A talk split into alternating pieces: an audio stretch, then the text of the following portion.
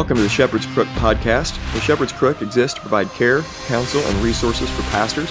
You can get more information at theshepherdscrook.co. My name is Jared Sparks, and I'm a pastor coming alongside other pastors, reminding them of the chief pastor.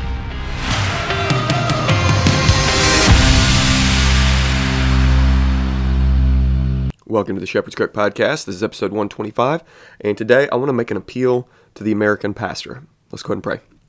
Lord, we need wisdom in direction. Father, I pray that this episode, that these few minutes would be so helpful to pastors. I pray it'd be a tool for lay people to be able to encourage their pastors with. And God, I pray that we would have in 2020 an army of men who reveal that they do have a backbone, that they do care what you have to say. They appeal to people to follow them as they follow Christ. They stand behind pulpits and they open up their Bibles and they say, Thus saith the Lord, and they do it without blinking and without flinching. God, give us men like that. Help me to light a fire out of these guys. I trust that you're going to help. It's in Jesus' name I pray. Amen.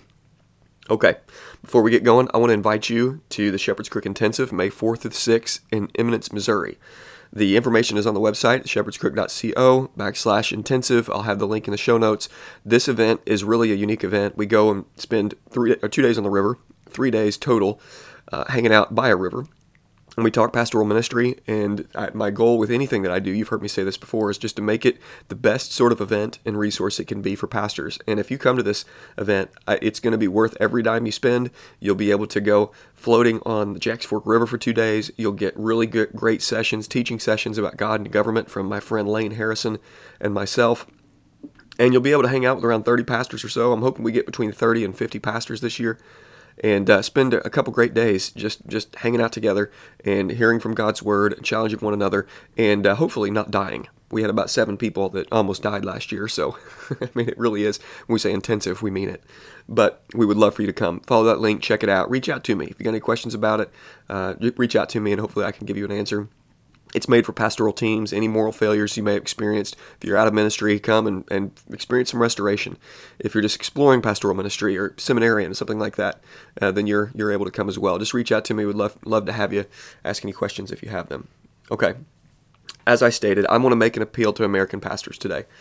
And this is no, I make no apologies about this. I hope that this blows up. I hope that this goes out into the pockets, into the phones of people all over the country, and I hope that they share this with their friends, with their pastor, with their pastor friends. I hope this it becomes a tool for a layperson in just an average First Baptist church in a small Midwestern city to be able to say, Here, Pastor, I want you, I think you'll be encouraged by this and challenged by, by this.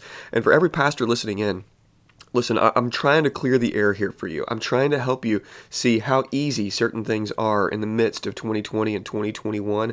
And there are two resources that I'm going to read, and if they don't light a fire under you, I'm telling you, you need to quit. You just need to quit. If, if I read these two quotes from Tozer and Spurgeon, and then we're going to end in Luke chapter 9, and if these don't fire you up and, and really help you to either continue on doing what you're doing or to step up and do something you've not been doing, then my goal with this is that either you would, I mean, be fired up or quit. That's that's one of the two that you would actually be a biblical pastor or you would just quit because we don't need more people running around licking their finger, getting the wave of popular popular opinion, figuring out what the world wants, figuring out what their people want, and then going and doing that. Forget that. It's not about what people want. It's not about the, what the world wants. We need men who ask the question and get their answers from God's word. What does God want? And they go there no matter what. That's what we need. When I was in college, I remember calling up. I was wrestling with uh, making a phone call to my youth pastor because I knew my youth pastor had been at our church for many, many years and he had gotten a little bit older and it was just time for him to retire. He was coasting and I loved the man. I learned a lot from him, but I was just an 18 or 19 year old kid. And I, for some reason, I remember I was driving around delivering pizzas for Papa John's and I remember calling him and saying, Pastor, it's time for you to either step up or quit. And he was shocked I was 19, he was probably 60, and I don't know why I felt so compelled to do that, but I did. And I feel compelled to do that to many of you today. There are many pastors right now that continue to pastor, and they're pastoring in just the average, same old way they've been pastoring. And it's not faithful, it's just not rocking the boat. It's trying to keep people happy. It's this priestly kind of ministry of caring for people. And of course, we've got to care for people. I've got episodes, go back a couple hundred episodes now, talking about things just like that. But that's not what I'm talking about. We've got to find our prophetic voice. We've got to find the backbone. And some of you out there have found that this year. And you've, you've stopped asking questions about what people are going to think. And that's really, I mean, what we get back to is okay, forget what people think. It's a lot easier when you stop asking that question What are my people going to think? Am I going to upset them? Or am I going to offend them? Or what's the people in my community going to think if we keep meeting during COVID? I mean, we have everything going on, right? We've got COVID, Black Lives Matter, we've got abortion, transgender crazy mania that's happening right now. It goes on and on and on and on. We literally have a Department of Health appointee that is a man. I mean, seriously? the the man you've seen the white dude with the long hair, the trans guy, and we've got to speak. We've got to help our people see that this is insane. We've got to speak with this, speak to this kind of stuff with boldness and clarity when it comes to the Black Lives Matter stuff. Guys, we know Ephesians 2. And we're all running around acting like this racial reconciliation stuff is really difficult. For goodness sakes, you have a Bible. Open your Bible and use it. If you're a black brother listening in, you know this because you know the word. There's, there's no excuse whatsoever for any of my black brothers to hold anything over my head other than love. We owe each other love. And there's no excuse for white brothers, by the way, if there is any prejudice bone in you, well, slay that. That's not right. But my goodness, we forgive each other and we move on. We love each other. I mean, we've been bought by a price, the very blood of Jesus, and He unites both black and white. And we've got to be able to speak prophetically about that kind of stuff with COVID. Since when does risk eliminate the requirement of obedience to God. Is it a risk to go to church? Could you possibly get sick? Well, yeah. So, Pastor, what does God have to say about this? I mean, you know this. Disobey men and obey God. Defy tyrants, obey God, as Matthew Trewhella would say. We know what God's word says about this. Well, what are my people going to think? Or what if some of them die? Well, what if some of them die in communist China gathering together for church? I mean, that's difficult. We, we wrestle through that. We pray for them. But that's a consequence of following Jesus. And we've got to rediscover that. So, with all these issues, with these gender issues, with feminism, with whatever it may be that's just a crazy evil that's right in front of us, if you just stop asking, what do people think? What are they going to think? What's those five women going to think? And just say, what does God say? And then have the courage to obey, things are going to be a lot easier for you. And you might get fired. There's some of you, if you follow the advice of this episode, there's some of you that may get fired. Or there's some of you that get convicted and quit, or some of you that get convicted and step up and actually start shepherding the sheep. Okay, I want you to listen to a couple things. I want you to hear what I, I read this two weeks ago, and it just blew me away. Michael Foster posted this. This is from A.W. Tozer. And I'm telling you, like I said, if this doesn't get you fired up, you just need to quit. And this is the kind of men we need. And this is my aim, as I'm hoping and praying that through this, and it doesn't take many, if we can get one or two men like this, it's all it takes. And if this is all just a waste and it just falls down and my listens are way down in this episode and it doesn't spread in the way that I'm praying and hoping it does, it just takes a few men like this to change a lot. Here's what Tozer says If Christianity is to receive a rejuvenation, it must be by other means than is now being used. If the church in the second half of this century is to recover from the injuries she suffered in the first half, there must be a new type of preacher, the proper rule of the synagogue type will never do. Neither will the priestly type man who carries out his duties, takes his pay, and asks no questions, nor the smooth talking pastoral type who knows how to make Christian religion acceptable to everyone. All these have been tried and found wanting. Friends, if you're in any of those categories, you listen up, and I'm asking you and pleading with you to listen up good to Pastor Tozer. Here's what he says Another kind of religious leader must arise among us. He must be of the old prophetic type a man who has seen visions of God and, and has heard a voice from the throne.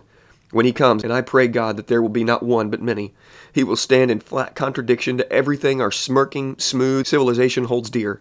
He will contradict, denounce, and protest in the name of God and will earn the hatred and the opposition of a large segment of Christendom. Such a man is likely to be lean and rugged and blunt spoken and a little bit angry with the world. He will love Christ and the souls of men to the point of willingness to die for the glory of one and the salvation of the other but he will fear nothing that breathes with mortal breath. Pastors, listen to me. If you want high fives from Christendom, get out of ministry right now. I'm telling you, this is everywhere. We saw in 2020 so many pastors. It's been this great sifting of the American pastor and of the American church. We've got men who have one eye on Christendom or one eye on the world, and then they've got one eye on God's word, and their loyalties are split because they're terrified to have a large section of Christendom not understand them. Men who understand the times are rarely understood by those who don't understand the times. And I want you to dare to be misunderstood. I want you to dare to be maligned and ridiculed. I want you to dare to be canceled. I want you to be that rugged, blunt spoken, and a little bit angry with the world man. People may wonder, does he even love them? And yet, you know from the inside out, you've got this burning passion. He will love Christ and the souls of men to the point of willingness to die for the glory of God, of the one and the salvation of the other. But, Pastor, listen to me. You've got to stop being afraid. If you pastor from fear, again, I keep saying it. Quit today. Write the resignation letter and throw in the towel and just be done with it. Get your retirement, live your life, but by all means, stop being a man of the cloth. But if you're willing, by the grace of God, to stand up, to open open the Bible and say, Thus saith the Lord, and if you're going to be the kind of man who does that, you will be the man who fears nothing that breathes with mortal breath. Oh my gosh, that lit a fire in me.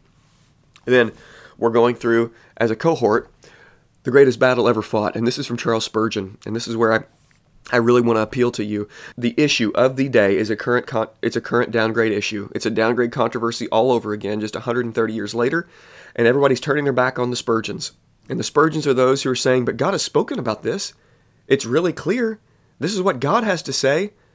The people are turning their back on their Spur- on the Spurgeons. They're turning on the, their back on the prophetic type that mocks and ridicules those who are who are calling into question God's word and saying, "Did God really say?" Or it's just more complicated than this. If you really cared about people, if you really cared about black people, if you really cared about women, you would really listen a whole lot more and the Spurgeons step up, the Tozers step up, men of God step up and say, Here's what God has to say. I'm sorry about your feelings, but here, the Bible is really clear. Thus saith the Lord. And here's what Spurgeon says as he was calling greater attention to the issues of his day. We need to call greater attention to the issues of our day. Here's what he says I have been inclined to go a little out of the way to help my enemies of the truth find fuel for their criticisms of me. So he's saying, hey, I'm going out of the way. I'm, I'm being more flamboyant. I am making sure that they know what I'm saying is addressed to them. Yes, yes, I will even be more vile and give them more to complain of. I will go through with the controversy for Christ's sake and do nothing whatever to quiet their wrath. Brethren, if you trim a little, if you trim a little, if you try to save a little of your repute with the men of the apostasy, it will not go well with you. He that is ashamed of Christ and his word in this evil generation shall find that Christ is ashamed of him at the last. I want to read to you the passage that set me free a couple years ago. Many of you have seen a trajectory change in the ministry over the last couple years. It comes back to this particular sermon that I preached in in Luke chapter 9 just a couple years ago. Here's what it says. If anyone wishes to come after me, he must deny himself and take up his cross daily and follow me. Whoever wishes to save his life will lose it. Whoever loses his life for my sake, he is the one who will save it. For what is a man profit if he gains the whole world and loses and forfeits himself? For whoever is ashamed of me and my words, the Son of Man will be ashamed of him when he comes in his glory and the glory of the Father and of the holy angels. Hey, Pastor, you don't get to be ashamed of God's word about anything. Nothing. Even issues that everyone today is saying are complicated. Oh, it's just complicated. Racial reconciliation, it's just complicated. No, it's not. The cross of Christ unites us as brothers. The dividing wall of hostility has been broken down. Open to Ephesians 2 and say, Thus saith the Lord. I don't care what anyone else thinks. Friends, if we're an army of people like that, I'm telling you, we are in we're in a moment of mass apostasy. And if we don't see it, if we don't step up, we're going to nice ourselves into oblivion and we're going to compromise ourselves away from Christianity and we're going to third way, Tim Keller it all the way until we have no Christianity left whatsoever. While all the real men preaching the gospel faithful are sitting in a jail cell. But at least the world won't be as angry with you. Well, yet. So, friends, I pray this is helpful. Pastors, I'm pleading with you. When all the air is cleared, when all the dust is settled about everything that's been going on in 2020 and now in 2021, Stop asking what do people think and just ask what does God say? What does he think about it? And then have the courage enough to stand behind pulpits and simply declare, Thus saith the Lord. As I said, men who understand the times are rarely understood by those who don't. Dare to be a man who's misunderstood and ridiculed and mocked by Christendom, all for the glory of Christ and for the good of his bride. Thank you for listening. For more information, please visit theshepherdscrook.co for care and counsel, please call, text, or email to set up a session. You can follow The Shepherd's Crook on Twitter, Instagram, and Facebook. And please consider sharing this episode and leaving a review on iTunes or whatever other podcast platform you use. And let me encourage you to remember Jesus Christ.